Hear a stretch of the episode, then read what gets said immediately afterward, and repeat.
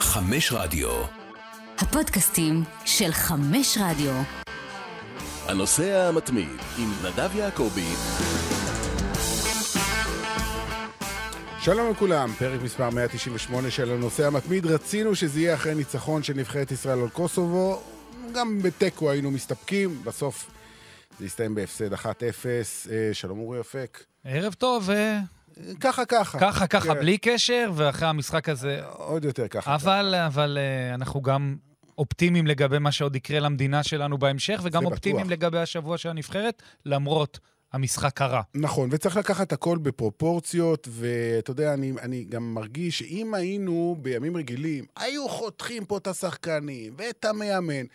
בתחושה שלי, אולי אני עוד אטעה, כי אנחנו רק חצי שעה אחרי שהמשחק יסתיים, נראה לי שאנשים מבינים, בוא ניקח את הכל בפרופורציות. חד משמעית, אני חושב קודם כל שיש דברים באמת שכל כך יותר חשובים ומהותיים, לעומת הכדורגל. רצינו שהכדורגל, במקום שהוא יהפוך להיות משהו עצום, פשוט יעלה טיפה של חיוך, נחת, כן. גאווה, משהו שייתן לנו קצת אסקפיזם מהמצב, אבל צריך לקחת בחשבון שאחרי כל ההכנות והמוטיבציה, היום לדעתי גם היה קצת באיזשהו מקום אובר מוטיבציה, ונדבר על זה, נבחרת הגיעה שחצי הרכב לא שיחק כמעט 6 שבועות. נכון. ולאלון חזן לא היה אימון אחד, אולי אחד.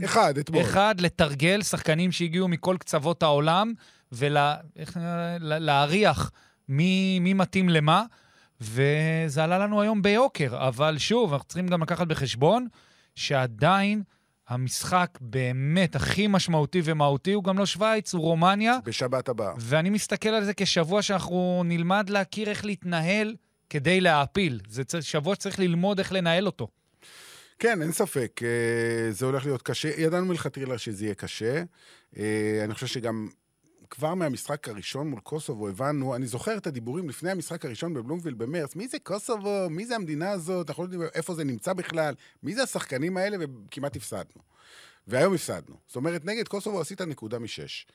אז בוא, זה גם מכניס אותך לאיזה סוג של פרופורציות לגבי מי אתה, נבחרת ישראל, ועדיין כמו שאתה אומר, ישראל במקום השלישי בטבלה, עם 11 נקודות, נכון, 4 פחות משוויץ, ו5 פחות מרומניה, אבל לרומניה משחק יותר, ואנחנו עדיין משחקים נגדם.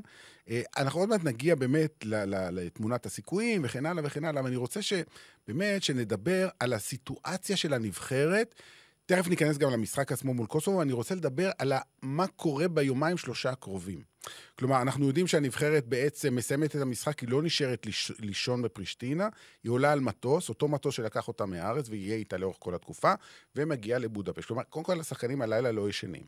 הם הולכים לנמנם במטוס, פחות או יותר. קודם כל, בדרך כלל אחרי משחקים שיש לך אובר מאמץ, אתה לא נרדם בכל מקרה עד 3-4 לפנות בוקר, מהאדרנלין. האדרנלין. אז ככה שאף פעם השינה היא לא טובה, אבל כשאתה מוסיף לזה גם מסע, וזה נסיעות באוטובוסים, אז לפעמים כאילו מתייחסים לזה כמובן מאליו, אבל לשבת שעה, שעתיים באוטובוס מקובץ, לעלות על טיסה, שאתה עוד פעם הגוף שלך מקובץ. טיסת לילה. לרדת עוד פעם עד שאתה מגיע למלון. תגיע ב-6 בבוקר. כן, בעצם למסע של 12 שעות, למרות שהטיסה היא 2-3. כן, אבל כל הבדרך. בדיוק, ולכן הארוחות שאתה אוכל. לא אוכל בזמן. אז לכן היכולת להתאושש פה, יש לצוות הפיזיולוגי, משמעות לא פחות חשובה מלצוות המקצועי, ולכן גם לקחו הרבה מאוד שחקנים שיוכלו לנהל את זה, ואין ספק שהשבוע הזה ככל שהוא יתקדם, הוא יצטרכו, ודיברתי על זה גם בחדשות, יצטרכו לנהל אותו כנראה כמו שמעולם לא ניהלו וכנראה לעולם לא ינהלו. כי אתה מקבל חצי סגל שלא שיחק משחק רשמי כמעט 6 שבועות.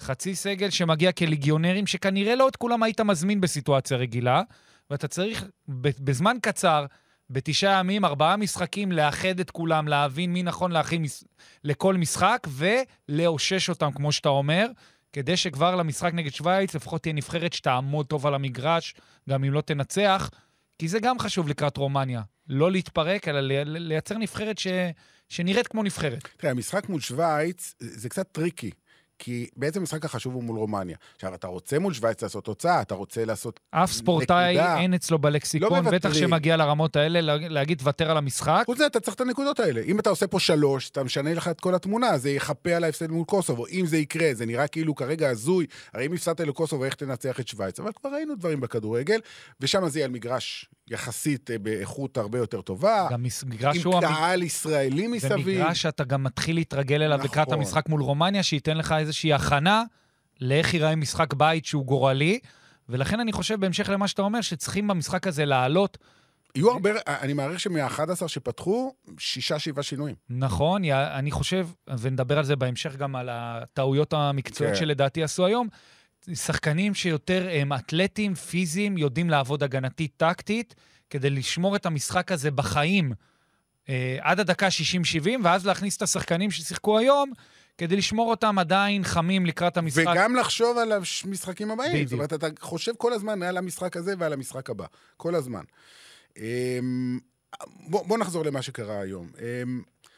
אני חושב שכולם הבינו במחצית הראשונה שהייתה פה טעות, נקרא לזה טעות בהבנת איך ניגשים למשחק הזה. כלומר, עזוב, נכון, יש לך את ההרכב הטוב ביותר, שחקנים הכי טובים שאולי היו אתמול באימון, אבל אתה מגיע למגרש, אתה רואה מראש שהוא במצב קטסטרופה, יורד גשם בלי הפסקה, ברור לך שזה יהפוך להיות עיסת בוץ תוך חצי שעה, ואתה חייב להתאים את עצמך לתנאים. ונראה לי שאלון חזן, איפשהו, לא ממש לקח את זה, זאת אומרת, זה לא היה הדבר שעמד לו מול העיניים. בואו נחלק את זה לשניים, בואו נתייחס לזה על המקרו והמיקרו, כי במקרו, אתה משדר את כל הקמפיין הזה, נבחרת ישראל כמעט באופן קבוע נכנסת לפיגור במחצית הראשונה. נכון. וידע להגיב ברוב המשחקים, למעט המשחק מושוויץ. גם היום היא השתפרה במחצית השנייה, רק שזה לא הספיק. היום גם שהיא השתפרה, עדיין קוסובו הגיע ליותר מצבים. נכון, ואנחנו לא הגענו לשום מצב. אז אני חושב, קודם כל יש עם זה משהו שמלווה אותנו לאורך כל הקמפיין, אבל התגובות של אלון חזן בניהול המשחק היו מצוינות, וזה נתן לנו את האפשרות לחלום עדיין על היורו. אבל תמיד אתה שואל את עצמך, אז למה לא להתחיל טוב? למה אתה צריך ליפול לבור? ברור לך שהוא מכין את המשחק ביחד עם כל הצוות. הוא מכין את זה בצורה הכי טובה שהוא מתאר לעצמו שזה יכול להיות. אבל היה צריך להתייחס למצב המגרש ולמזג האוויר. נכון, עכשיו בוא נתייחס במיקרו, זה דיברנו על באופן כללי, מה שקרה לנו בקמפיין. תראה, במשחקים כאלה, ואלון חזן וגם יוסי בן איון, שיחקנו במגרשים... אתה מכיר אותם טוב. כן, גם שיחקנו במגרשים אחרי דור ששיחק עוד בילדותו, ובטח שהוא עלה לבוגרים אלון חזן, במגרשים מאוד מאוד דומים ובעייתיים, כשהיה חורף. גם בארץ היו כאלה. ואני חושב שאתה יודע שמאוד קשה לקוסמים עם הכדור ופנטזיסטים, לבוא לידי ביטוי במשחק הזה. אז מה, אתה משאיר את אוסקר גלוך על הספסל למשל? סתם, לדוגמה. רגע, אני אגיע לזה, אבל אני חושב ששני הדברים הכי חשובים שכן יהיו לך במשחק, זה את האפשרות לעשות מעברים מהירים, שאתה חוטף כדור, והדבר השני, לתת כדורים ארוכים, כי לא... בדיוק, ואז, אבל אין לך מוריץ'י. נכון. ולכן אתה צריך למצוא נוסחה אחרת. אתה צריך למצוא איך להביא מצד אחד מהירות למתפרצות, ומצד שני שאותם שחקנים גם יצטרפו מהר, כשאתה שולח כדורים ארוכים, שגם אם החלוץ שלך לא לוקח אותו, אתה עדיין מייצר את הבעיה קרוב לשער היריבה, ולא נשאר חשוף בעיבודים של דאבל פאסים, כמו שקרה לנו לא מעט פעמים, במחצית הראשונה, כל מיני ניסיונות לאחד על אחד, או טקטוקים. עכשיו לכן, צריך לבחור, למצוא את התמיל הנכון. בעיניי, דווקא סגיב יחזקאל שנפצע, כן היה יכול להתאים למשחק הזה, בגלל שהוא כן שחקן שהולך לעומק ופיזי, והולך כתף אל כתף, גם שהכדור נראה לא תמיד כדור שאפשר להגיע אליו, הוא נמצא בכושר טוב, לשחק אחר כך גם עם קניקובסקי, וגם עם גלוך, וגם עם קינדה, ולהשאיר את זהבי לבד על 3 בלמים, זה גרם למשחק, גרם לנו לא להיות במשחק פשוט. היה יותר מדי שחקנים שאוהבים כידורים וטקטוקים, ואי אפשר להגיע למצבים בשיטה הזאת. מעט מדי מסה ליד זהבי, ולכן לא היה לנו מהירות גם לצאת קדימה, או לשחק כדורים ארוכים. ולכן זה קצת הפתיע אותי. בכל זאת רצינו שאיכשהו זה יעבוד, אבל בדיעבד גם אלון חזן אני בטוח אומר לעצמו, הייתי משחק קצת אחרת היום. הייתי עולה קצת אחרת עם משהו שיותר מתאים לדבר הזה, כי זה מה שקוסובו עשתה. לא היו לה טלנטים גדולים במגרש, אבל היא ידעה שאם היא תגיע עם המהירות שלה למעברים לרשיצה, ומוריצ'י כדורים ארוכים, בסוף כנראה מול השני בלמים שלנו, שהם בדרך כלל מצוינים, אבל לא שיחקו שניהם 6 שבועות כמעט, בסוף יגיעו המצבים במגרש כזה, וצדקו. כן, האמת שרשיצה, למרות באמת המצב הקטסטרופלי של המשחק, ראית שגם במגרש כזה, הוא כן מצליח פה ושם להראות את הניצוצות של הכישרון שלו, כי הוא באמת שחקן אדיר. אני רק רוצה שתבין שגם בקוסובו עצמה, הם מאוד מאוד מתביישים. הם מתביישים במגרש הזה. זה האצטדיון הלאומי. זה מה שאתם מראים לעולם. אז אני ממש קורא בכל מיני אתרים של הכדורגל הקוסוברי אחרי המשחק, שאומרים, זה לא ייתכן.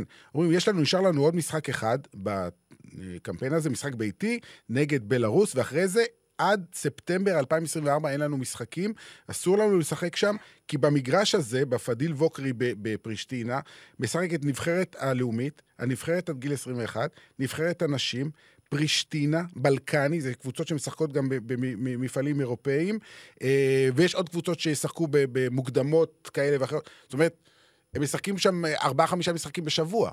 אז גם מבחינתם, זה סוג של בושה. זה היה נראה כמו מנהרת הזמן, כי לא, אתה חוזר במנהרת הזמן למגרשים שהיית רואה פה בשנות ה-70 וה-80. אני אומר, אתה רואה מגרשים כאלה בליגה שנייה, בכל מיני מקומות בסדר, אבל זה אצטדיון לאומי. חד משמעית. זה מביש, זה מביש. אבל שוב, הייתה לי תחושה שהנבחרת כל כך רוצה לעשות טוב, באמת, בגישה, להגיד, אנחנו ננצח את קוסובו, ואז כל השבוע זה ייפתח, וכל העם יהיה איתנו, ונמיעו חדים, אבל היה שם משהו שנתן את התחושה שבקוסובו אתה גם תשחק כדורגל איכותי, ותפתח את הקמפיין הזה, את השבוע הגורלי הזה, בצורה שתיתן לך הרגשה שהנה, נפתחות הצ'קרות, והנה, הכל, יש מה לתת למדינה שלנו בתקופה כזאת, וקצת פספסנו בגלל זה את המשחק. אני רוצה שנעבור קצת על ההרכב, ובואו נעבור ממש שחקן בקצרה, עמרי גלזר נשאיר אותו לסוף. אלי דאסה, יש לו קמפיין לא טוב. היה לו גול עצמי במשחק הראשון, גם במשחקים הבאים, גם היום הוא הוחלף באיזשהו שלב, וגם היום, אני שמעתי גם, יש טענה כזאת, היא מוכרת לך בוודאי, שאלי דאסה היה מצוין כשסיכום 3 בלמים. הוא היה שחקן אגף ורץ, והיה פחות צריך לעשות את ההגנה, ובמערך הזה הוא קצת הוא פחות יעיל ממה שהיינו רגילים לראות אותו בעבר. אני חושב שמה שקורה לאלי דאסה בעיניי זה קצת תעלומה. כי אני חושב שהוא היה, אני חושב שהוא הפך להיות מגן מצוין במכבי תל אביב גם בקו 4. זה נכון שוויטסה שהוא עשה שם שנים נהדרות, משחק אותו מ3 בלמים, אבל לא כל קבוצה שהוא משחק בה שיחקה 3 בלמים. זה נכון, אני אומר לך את זה כקשר שהוא סב למגן ועשה הרבה מאוד חורים, בקו 4, הרבה יותר קל לשחק עם 3 בלמים, אתה מרגיש הרבה יותר חופשי, גם אם אתה מאבד, יש כיסוי, בוודאי. אבל אני חושב שדאסה, משהו בשנה האחרונה, הוא קיבל את המושכות כקפטן, כבחור מאוד אחראי, בחור שמאוד מעריכים ואוהבים, והתחיל קצת, אני חושב, לחשוב כמו קשר ברמת ניהול המשחק. והוא נכנס לאמצע, ועשה תנועות לעומק, ועשה אלכסונים. אצל פפוסים את זה. בדיוק. והוא שחקן חכם. אז בהתחלה זה עבד לא רע, אבל ברגע שהתחיל לו ללכת, אני חושב שהוא יצא מאיזון. ופתאום, כשהוא מגיע למשחקי נבחרת, גם אם הוא לא מראה את זה, הוא קצת בלחץ. להוכיח את עצמו, להראות שהכל בסדר. ואז הוא לפעמים שוכח לחזור לדברים הפשוטים, שהוא יודע לעשות, אבל הוא קפטן, ועכשיו הוא צריך לקחת על עצמו ולהראות. ואני חושב שגם היום היו לפחות במחצית הראשונה 4 או 5 קרוסים של השחקן ששיחק מולו, שאם הוא נותן קרוס טוב, זה יכול להיגמר בגול, הגיעו כמה פעמים הוא לא על 1-1. וברישה, מספר 23, חגג עליו. ואני חושב שבסך הכל, אני חושב שאם דאסה יצליח לחזור למקורות, לתחושות שליוו אותו, לפני הקמפיין הקצת בעייתי הזה, לחזור למקורות, לבסיס, ואני אומר את זה מניסיון, כי גם אני עברתי את זה בתור שחקן, זה צריכה להיות ההתחלה. קודם כל, לעשות את הדברים שאתה אמור לעשות בתור מגן בסדר, אחר כך שאר התוספות. נעבור לצד השני, לרוי רביבו הצעיר, שמאוד מאוד, כמובן, התרגשנו מכל הדרך שהוא עשה מהנבחרת הנוער לנבחרת הצעירה ולנבחרת הבוגרת. היום נסיים את המשחק הזה עם כרטיס אדום, 2 צהובים, 2 עבירות, בוא נגיד את האמת, הצהובים האלה הגיעו לו, היה לו גם עוד עבירה באמצע שהוא לא קיבל צהוב, והשופט ככה דיבר איתו. ואני שואל עכשיו מי ישחק במקומו בעמדת המגן השמאלי, דוד זאדה? קודם כל זה כבר קרה בקמפיין הזה, כן. שדוד זאדה שיחק. שחקן שלא משחק במכבי תל אביב. כן, הם מתחרים פחות או יותר על אותו תפקיד, אבל יש סיטואציה בעייתית בעמדה הזאת, כי ליידנר נפצע. נכון. גרופר שהחליף אותו גם נפצע, ורוי רביבו נכנס לשם קצת יותר מהר ממה שתכננו. כן, בגלל אותן פציעות. נכון. לא, זה לא המתוכנן. נכון.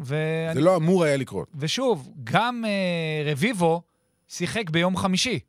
נכון. אתה בא אחרי אבל הוא בן 20. זה לא קשור רק לגיל כמו לכושר משחק ולחדות. הרי מה קרה בפאול הראשון? הוא פספס בגלל חדות בחצי שנייה. חצי שנייה בכדורגל זה הבדל בין לקחת את הכדור ללפרק הרסול. אז הוא נתן כניסה ששווה צהוב, ובסוף הוא כבר התלבט אם לעשות את הפאול, כי זה 1-0 ודקה אחרונה, אבל איכשהו נתקע ברגליים, ולפעמים החוסר חדות הזאת זה עולם ומלואו, אבל אתה יודע מה? שיהיה קשיר לרומניה זה יותר חשוב משוויץ בעיניי. ולכן זה לא כזה נורא כמו שזה נראה ברגע הראשון. שני הבלמים שלנו, מיגל ויטור ושון גולדברג, כמו שאמרת והזכרת, לא שיחקו חודש וחצי. מיגל, משחק אחרון שלו נגד הפועל ירושלים, הפועל באר שבע, אפילו הבקיע במשחק הזה, ושון גולדברג היה אמור לשחק ביום חמישי, אבל היה חולה, גם הוא לא שחק מאז מכבי חיפה בליגה לפני חודש וחצי. בסך הכל נראה לי שהם היו בסדר, נכון שהגול, עוד נדבר עליו, אני חושב שהבדל... אבל לפחות מיגל נראה בסוף בקושי נושם. קודם כל כן, כי הוא צריך לחזור קצת לקצב משחק, וזה בסדר, הוא גם לא כל כך צעיר. 34. אני חושב שהבעיה לא דווקא הייתה בשני בלמים שמשחקים על שני חלוצים. הרי בסוף מוריץ'י שיחק עם רשיצה כשני חלוצים, אחד עולה בראש, אחד הולך לעומק. כשאתה בא עם שני בלמים לא בכושר, יש לך שתי אפשרויות, שהם דרך אגב עשו קמפיין מצוין שניהם ביחד.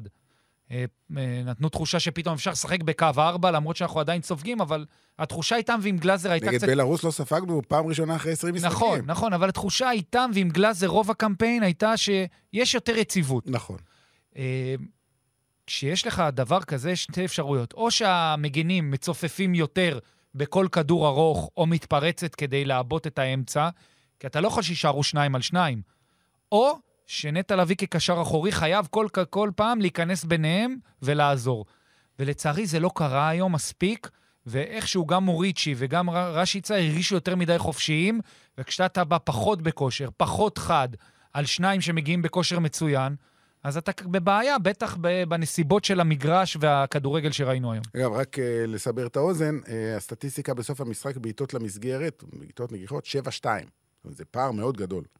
זה גם הרבה שאנחנו קיבלנו, וגם מעט מאוד שהיה לנו בצד השני. קישור, נדבר על נטע לביא, קצת התאכזבתי מהיכולת שלו היום. אני חושב שנטע לביא היום, בניגוד למשחק הקודם, נדמה לי שהוא היה טוב. הוא היה מצוין. הוא היה מצוין, באמת הוא היה אחד הבולטים. אני חושב שהיום הרגשנו שהוא קצת פרווה.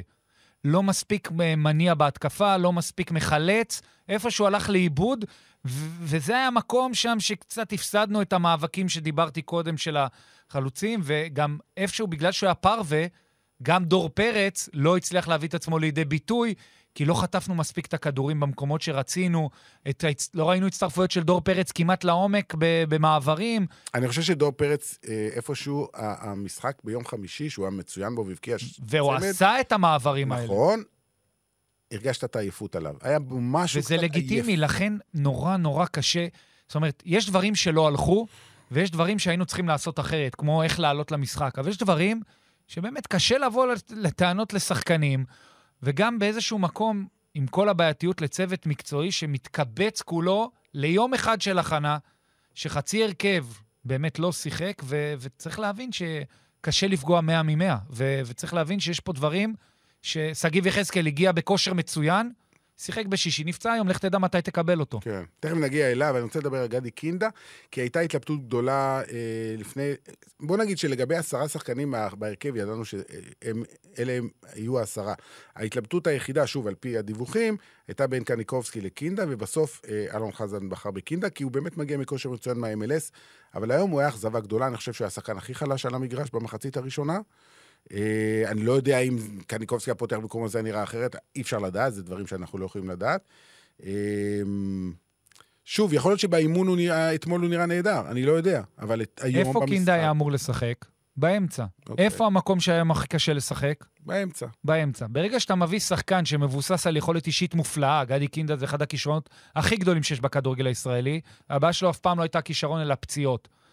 זה אתה לוקח הימור מאוד מאוד גדול. אז פה אנחנו חוזרים בעצם למה שאמרנו בהתחלה, הטעות הקונספטואלית במשחק בסוג כזה, על דשא כזה, במזג אוויר כזה, גדי קינדה לא מתאים. אני יותר מזה, אולי אפילו לתת לדור פרץ לשחק אם אתה רוצה כבר מתחת לזהבי, שגם יצטרף אליו לכדור שני, יביא עוד מסה, אם אתה לא רוצה לשחק עם ממש שחקן קדמי מתחת לזהבי, או לחילופין, לעשות שלישייה שקצת תנויה אחרת באמצע. מה שכן חשבתי שיקרה, זה שאולי הוא יחליף יותר מקומות עם אוסקר, ואז כל אחד מהם יברח טיפה לאגף ששם היה יותר מקום לתקתק, וזה לא קרה מספיק, לא היה מספיק שילוב, נגיד רוי רביבו, קינדה וגלוך, שאחד הולך לעומק, אחד בא, במקומות שכן היה אפשר לשחק. אז אתה אומר, אם כבר הייתה מחשבה על כמה הם לנצל אותם, אז זה שם וזה לא קרה, ולכן אני חושב שקינדה יכול להיות הרבה יותר טוב בתנאים אחרים. כן, במגרש בהונגריה, אם אנחנו לא יודעים יהיה גשם, לא יהיה גשם, אבל בוודאי שקר הדשא במצב הרבה הרבה יותר טוב, לא דומה בכלל. אוסקר, היה דיבור על זה שהוא היה יותר מדי תקוע בצד שמאל, איפה העמדה יותר נכונה מבחינתו, יותר באמצע? אני חושב שאחת הסיבות שהוא שיחק בשמאל זה קר הדשא. כי רצו שהוא שם מקבל את הכדור. עוד יש דשא, באמצע לא היה דשא. בדיוק, יעשה אחד על אחד, ייכנס לאמצע. אבל שוב, דברים שהוא בזמנו עשה במכבי תל אביב, כשהוא דהיה עם ערן זהבי, במחצית השנייה ראינו את זה יותר, שערן זהבי משחק יותר חופשי, כי יש עוד חלוץ, ואז הם יכולים לתקתק, להחליף מקומות, להפעיל מגן, להפעיל מישהו שנכנס לאמצע. גם גלוך קרה לו היום, במזל לא קיבלנו גול, אבל קרה לו היום מה שקרה בליגת האלופות, שהוא איבד כדור ואחר כך קיבלנו פנדל, וזה דבר שגלוך שאין עוררין על כמה שאנחנו חושבים שהוא יכול להיות גדול, ובאמת גדל אחד בדור. יש לו עדיין מה לשפר. יש לו דברים של בוסר, העיבודים האלה של לקחת... חוסר אחריות. בדיוק, שמאחוריך ההגנה לא מאורגנת, ואתה קודם כל צריך לשמור כדור, ואחר כך לחשוב על הדריבל או על האחד על אחד, זה דברים שהוא צריך לתקן, כי גם היום כמעט קיבלנו מזה גולים, וזה משהו שבהחלט... אני בטוח שברמה האישית הוא שם לב אליהם. היו הרבה מאוד תקוות ובצדק מסגיב יחזקאל, ראינו את היכולת שלו בטורקיה במשחקים האחרונים, גולים ובישולים ויכולת נהדרת, ולצערנו נפצע אחרי 20 ומשהו דקות, ככה שאני לא יודע אם אפשר בכלל לדבר על מה שהוא עשה היום, אנחנו לא יודעים גם מה מצבו, האם הוא יהיה כשיר למשחקים האלה או לא, אני מאוד מקווה שכן, כי הוא שחקן מאוד משמעותי, אפילו אם לא למשחק מול שוויץ, בטח למשחק מול רומניה. כן, חד משמעית, איבדנו שחקנים חשובים בכנפיים. את חזיזה ואת עבדה ואת סולומון. ואת סולומון, שאתה יודע, פתאום סגיב יחזקאל לקח את ההזדמנות, הוא הגיע כמגן. נכון. ולקח את ההזדמנות כקשר. ומאז פרח ועשה את הקפיצה הכי גדולה בקריירה שלו. אז בהחלט זה שחקן שאני בטוח שהצוות המקצועי בונה עליו מאוד מאוד מאוד, ונקווה שיצליחו לאושש אותו. והגענו לערן זהבי. שהיו כל כך הרבה תקוות, בדיוק שנתיים מהמשחק האחרון שלו, כבר בן 36, לא ילד, שיחק ביום חמישי, כמעט 90 דקות, אפילו בישל שער, וראית, שוב, יכול להיות שזה נקודתי למשחק הזה, לרצות הוא רצה כמו שהוא תמיד רוצה, היה חסר לו את החצי מטר. את הערן זהביות. לא, אני לא יודע, אני חושב שבכל זאת, הגיל עושה את שלו. יכול להיות שאני אתבדה, ובמשחק הבא יותר רביעייה. זה כמה פעמים כבר חשבנו שהגיל עושה את שלו, ושהוא חזר והתחיל אחרי פציעה, ואמרו שהוא לא ייתן יותר מ10 גולים בעונה, והוא נתן 20. אתה צודק. אתה יודע, יש שחקנים שלעולם, גם יוסי בן איון היה כזה, וזה מזכירים שחקנים גדולים בחול, שאנחנו תמיד משווים את ערן זהבי בגישה, כמו לקריסטיאנו רונלדו, שאמרו שהוא הולך לסעודיה לגמור קריירה, ובסוף הוא לא מפסיק להפקיע שם, וכולם באים אחריו. יש דברים להבדיל אלפי הבדלות, אני מדבר בקנה מידה שלנו, כן? אבל... אותו קונספט. בדיוק. ולכן גם היום דיברתי על זה שוב, אני חוזר למה שאמרתי בחדשות, זה היה אולי קצת סמלי כמה לא היינו מסונכנים במשחק מבחינת גישה, שערן זהבי, עד שהוא בא סוף סוף לנבחרת, זה המשחק הראשון בקמפיין שאנחנו לא מפקיעים. השני, גם נגד שוויץ. נכון, סליחה, אתה צודק, זה המשחק השני, אבל ביריבה בסדר גודל שלנו, ומצד שני, אתה אומר... ערן זהבי בסוף, כשצריך מופיע. כל הקריירה שלו כשהיה צריך מופיע, אז בוא נקווה.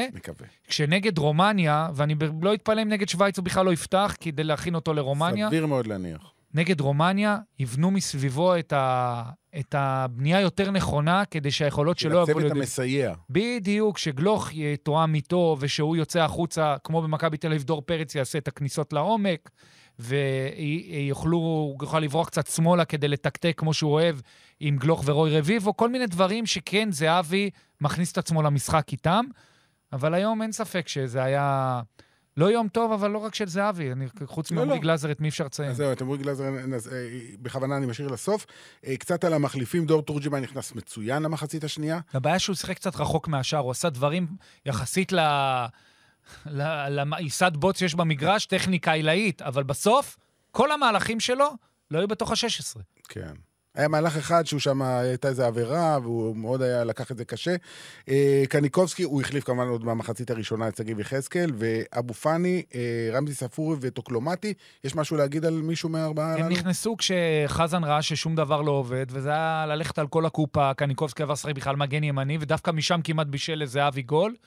אבל אתה יודע, ראינו את חזן עושה את זה כמה וכמה פעמים בקמפיין, שהוא רואה שתוכנית המשחק לא עובדת, הוא באמת מנסה אולין, ללכת על כל הקופה, לא מתבייש להוציא מגנים, לא מתבייש לשחק עם קשרים אחוריים, שהם סמי אחוריים, והם באמת יותר התקפיים. היום זה היה מעט מדי, מאוחר מדי, אבל שוב, יש פה כל כך הרבה נסיבות של כל השבוע הזה, שהן לא טריוויאליות, הן לא סטנדרטיות. זה באמת מסע שהתחיל היום, ויכול להיגמר עם תחושה אחרת לגמרי, בעוד יותר משבוע, אז... נגח את זה גם בפרופורציה. בדיוק, בטח עם כל מה שאנחנו עוברים מסביב, אנחנו עדיין מקווים ומאחלים לנבחרת. והגענו לעומרי גלזר, שאני חושב שמה שקרה לו היום זה בדיוק מה שקורה לו גם בכוכב האדום בלגרד השנה, בליגת האלופות. הוא מצוין והקבוצה שלו מפסידה. כן. הוא עוצר המון ובסוף מקבל. זה נורא מתסכל, שאתה טוב, אבל זה לא בא לידי ביטוי בתוצאות. כן. אני חושב שעומרי גלזר עשה קפיצה... נתונים פיזיים תמיד היו לו, אבל הרמה המנטלית שהוא עשה מסע, שהוא הפך להיות, אתה זוכר שאלישה הזמין אותו, הוא שחק במשחק ההוא, שאירן זהבי זרק את סרט הקפטן. והיה כל כך חסר ביטחון, כל כך לא התמצא במה קורה סביבו, ופתאום... הוא היה עדיין ילד, הוא עדיין לא... ואז הוא הלך ואיבד את עצמו גם מכבי חיפה, כל פעם שהוא קיבל הזדמנות. והקהל היה נגדו. ואתה רואה את המסע שהוא עבר... והוא מגיע ממקום שהוא כל כך ממוקד, שהחלוץ רואה אותו מולו, הוא נראה שהוא גדול והשאר קטן. שוערים שנראים... מה, גם את הגול הוא כמעט לקח, אמנם הייתה בעיטה אדירה, הוא שם את היד, זה פגע לו ונכנס, אבל הוא נתן משחק ענק. הוא יודע איפה לעמוד, והוא לא נראה אף פעם, כאילו הוא עושה אובר דרמטיזציה בהצלות שלו, מאוד מאוד ממוקד, חתולי, שוער אירופאי, ממש נראה שוער אירופאי. טוב, בואו נסתכל קדימה, לקראת המשחק ביום רביעי נגד שוויץ, בפלצ'וט, נחלק את זה לשניים, נדבר קודם מקצועית ואחרי זה קצת על כל המסביב, אז מבחינה מקצועית אמרנו, יהיו פה המון חילופים, המון שינויים ורוטציות, ואני מסתכל על הסגל, אז יש לך את סתיו למקין שיש סיכוי ששחק, את רז שלמה, שיש סיכוי, למרות שבבלגיה, בלובן הוא כמעט ולא משחק. אופיר דוד זדה אמרנו, כנראה יפתח בעמדת המגן השמאלי. יש לך את האופציות של גיל כהן, אופרי ארד, אבישי כהן, לא רואה אותם משחקים, אבל אולי לסגל, כי היום הם אפילו לא היו, אלון חזן היה צריך היום לוותר על 7 שחקנים שלא ישבו אפילו על הספסל. זה לגבי ההגנה. אם אתה מסתכל על הקישור, אז בעצם כולם שיחקו למעט גלזר ועדן קרצב, אבל גם פה אני מניח שאיזה שינוי אחד או שניים יהיו.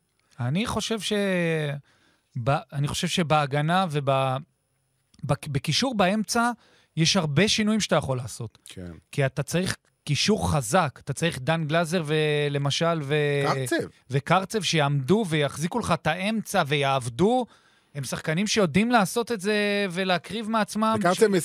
גם גלזר וגם קרצב משחקים באירופה, הם ליגיונרים, הם משחקים בזמן האחרון. ואתה יכול לתת להם לשחק ליד אבו פני או ספורי או אחד קצת יותר יצירת. זאת אומרת, דווקא באמצע יש לך הרבה יותר רוטציות שאתה יכול לעשות. אתה צריך לנהל את החלק הקדמי בצורה שיש לך כמה חלוצים, אבל מעט שחקני כנף צריך לזכור. וכן אני חושב שחלילי חייב לשחק. שהיום קצת היה מוזר שהוא לא היה בסגל, אבל אוקיי. כן, אני חושב שהוא התאים לזה, אני חושב שהוא צריך לשחק, ושון וייסמן. ודין דוד. כן, אני חושב שצריך שחקנים פיזיים שיכולים לצאת למעברים. אני הייתי נותן, אתה יודע מה, גם לווייסמן ולהחליף... עם בריבות, לחלק את הדקות. צריך, בעצם, בוא, אם אנחנו נראה לי שאנחנו חושבים אותו דבר. במשחק הזה, הבא, נגד שוויץ, שהוא הפחות חשוב מבין השניים, אתה צריך לעלות הרכב שייתן מנוחה לשחקנים הקריטיים נגד רומניה, אבל עדיין שיהיו פיזיים, כשישאירו את המשחק הזה בחיים. בדיוק, שאם דקה 60-70 תראה שהמשחק בחיים, אז תכניס את הכוכבים שצריכים מנוחה לנסות להכריע אותו. אבל יש לך פה בקדר כמה וכמה שחקנים שיכולים לעבוד קשה, ולתת 60-70 דקות מול שוויץ, ובאמת לתת המקסימום. אוקיי, אז בוא נגיע עכשיו למסביב. אז הנבחרת, כמו שאמרנו בהתחלה, לא ישנה את הלילה בקוסובו, יוצאת לטיסת לילה, זה לא יהיה פשוט, להגיע לבודאפש, להיכנס לבטח חינו להם לישון עד הצהריים, אני לא יודע בדיוק, אתה היית שחקן נבחרת, איך זה בדיוק עובד במקומות הללו, אימון אחד, אולי שניים, אני לא יודע בדיוק, ואז המשחק ביום רביעי בערב, עם הרבה מאוד, בעצם גם האימונים, זה אימוני שחרור, נכון? אתה לא עושה פה אימונים, שחקנים צריכים לנוח. כן, כן, זה מה, שוב, זה גם מסע שהוא, אני חוזר על זה ואומר, הוא לא סטנדרטי, 4 משחקים ב9 ימים, שחצי סגל לא... אחד כבר עברת, יש עוד 3. כן, אבל אני אומר, בסוף, והמון נסיעות, וטיסות, ואתה צריך להתאושש, ומצד שני אתה צריך ביום שלפני כבר לעשות חדויות, וכבר לעבוד טקטית, וזה מורכב. ולהתכונן לנבחרת חדשה. כן, ואז אתה מגיע למשחק שאמור להיות ביתי, ואתה מגיע לצטן שאתה לא מכיר. או, רגע, אבל אם אתה מגיע לזה, אז בוא נעשה את הסדר. ואני פה דווקא אחזור לדברים שקרו אצלך לפני 20 שנה. נבחרת ישראל אין לה בית כרגע, אי אפשר לשחק בישראל, אז המשחקים נקבעו ששני משחקי הבית יהיו הונגריה. שוב, לא בבודאפשט, אנשים אומרים בודאפשט, זה לא נכון, זה בפלצ'וט. פלצ'וט זה עיירה מאוד קטנה, 50 דקות נסיעה מבודאפשט, יש שם קבוצה מהליגה הראשונה בהונגריה שמשחקת, זה יצטרון משוגע מבחינת התכנון הארכיטקטוני שלו, תראו את התמונות בימים הקרובים, אבל זה פחות חשוב, זה יצטרון קטן.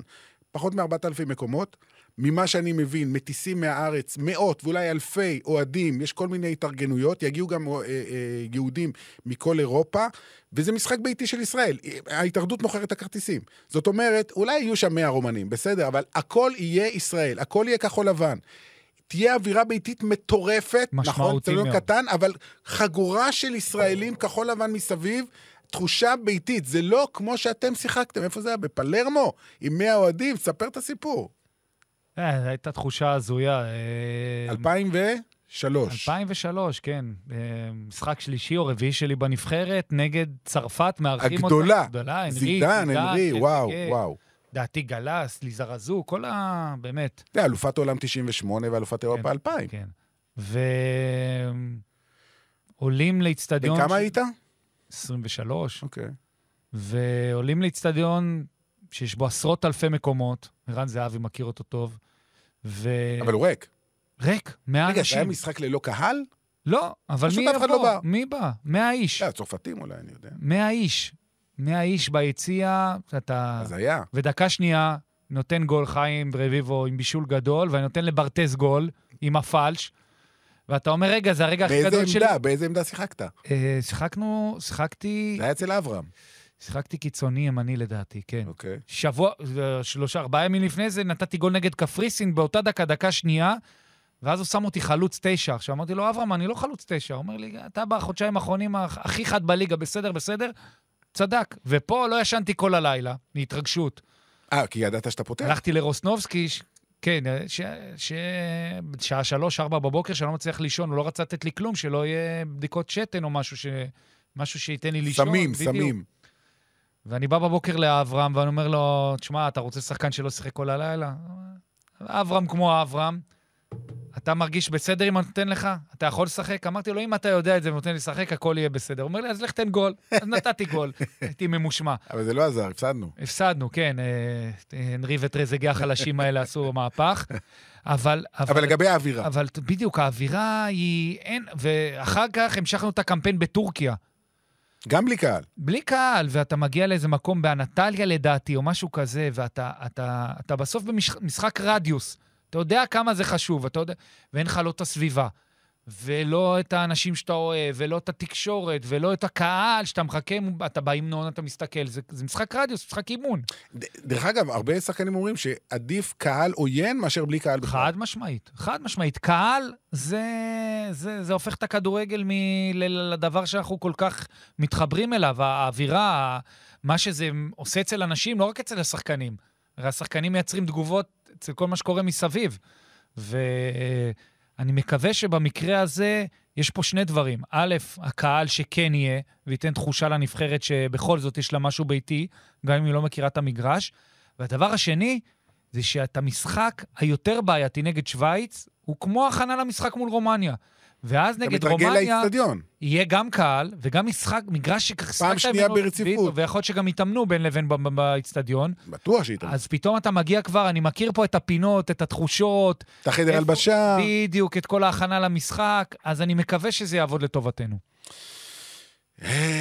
תשמע, זה מה שצריך, וזה הולך להיות מאוד מאוד מרגש.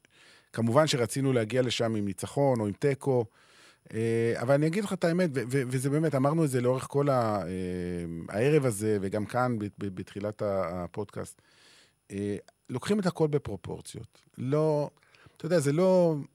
בימים רגילים היו חותכים את אלון חזן, וכל מיני בעלי טורים, וכל מיני אנשים, ולפטר. אף אחד לא אומר את זה, כי מבינים שזה לא המצב, ואנחנו בסיטואציה אחרת, ובואו עצם זה שאנחנו בכלל עלינו לשחק ושיחקנו, הצדנו, זה ספורט, הכל בסדר. אני חושב שגם בסופו של דבר, יש פה הרבה דברים שמבינים שגם מעבר לזה שאנחנו נמצאים בתקופה שבאמת יש דברים הרבה, הרבה יותר חשובים, אנחנו לא נרדמים בלילה, כי יש... אין ספור חטופים, ובהם ילדים, וחיילים ששומרים עלינו נהרגים ונפצעים כל יום, בשביל שאנחנו נוכל לישון בבית בשקט, ותהיה לנו מדינה. אז באמת הכדורגל, לראות, אני מאחל לכם לראות אלפי ישראלים שם, שבאמת יגרמו לזה לקבל משמעות סמלית, לאומית, יותר מאשר אפילו התוצאה, אלא התחושה שאנחנו כאן. אנחנו כאן, בדיוק. הנוכחות עצמה יותר חשובה מהכל, ואני אגיד לך דבר נוסף, היום באמנון היו שריקות בוז. שמענו את שריקות הבוז של הקהל הקוסוברי. שוב, גועל נפש, אבל בסדר, נו, מה נעשה? ביום רביעי וביום שבת, בשני משחקי הבית, והם יהיו משחקי בית, אתה תשמע 4,000 אוהדים, כמעט, עומדים ושרים בכל הכוח את התקווה. אתה יודע איזה עוצמה יהיה לדבר הזה? אני יודע, כי עברתי את זה. תראה, אם תעבור אצל רוב השחקנים, עם כל הכסף והחוזים שהם עשו בקריירה, עם כל מה שהם עברו בקבוצות, הרבה מהם יבחרו את הרגע שהם עולים בנבחרת ישראל למגרש, ושומעים את התקווה, ורואים את הקהל שר איתם, כרגע הכי מרגש שיש להם בקריירת הכדורגל. אי אפשר להסביר את זה. זה תחושות שאתה בשבילם שאתה מתחיל לשחק כדורגל על הדשא, ואתה חולם להיות שחקן, אלה הרגעים. ולכן אני חושב שאני מאוד מקווה שהשחקנים ימנפו את זה, לעשות באמת שבוע שהוא סופר קשה לאור הנסיבות, סופר מסובך, ופשוט שיתחבר להם ויתנו את כל מה שיש להם, ואני מקווה שהדברים הטובים יקרו לנו כשנעשה את הדברים נכון, כי כולנו בסיטואציה לא קלה, גם הם. ואנחנו רוצים שבסוף, בסוף, בסוף, נזכח את כל הרגעים הקשים האלה שעוברים עלינו במדינה, ובעוד כמה חודשים, אולי אם נהיה ביורו, ובכלל בחיים אנחנו נסתכל אחורה, ונגיד שכל הרע הזה יביא לנו בסוף טוב, ונצא יותר מחוזקים, כי אנחנו הולכים כרגע לישון כל ערב, ועם כדורגל, בלי כדורגל, כשהלב לא נותן לנו מנוחה לדקה. כל מילה. עמרי אפק, תודה רבה. תודה, ימים שקטים, ובהצלחה ונסיעה טובה. ניסע להונגריה ונביא גם את הניצחונות וגם את הכרטיס ליור. אמן ואמן. זהו, עד כאן הנושא המתמיד לערב הזה. אנחנו נהיה כאן כמובן גם בהמשך, נלווה את נבחרת ישראל בכל דרכה עד הניצחון.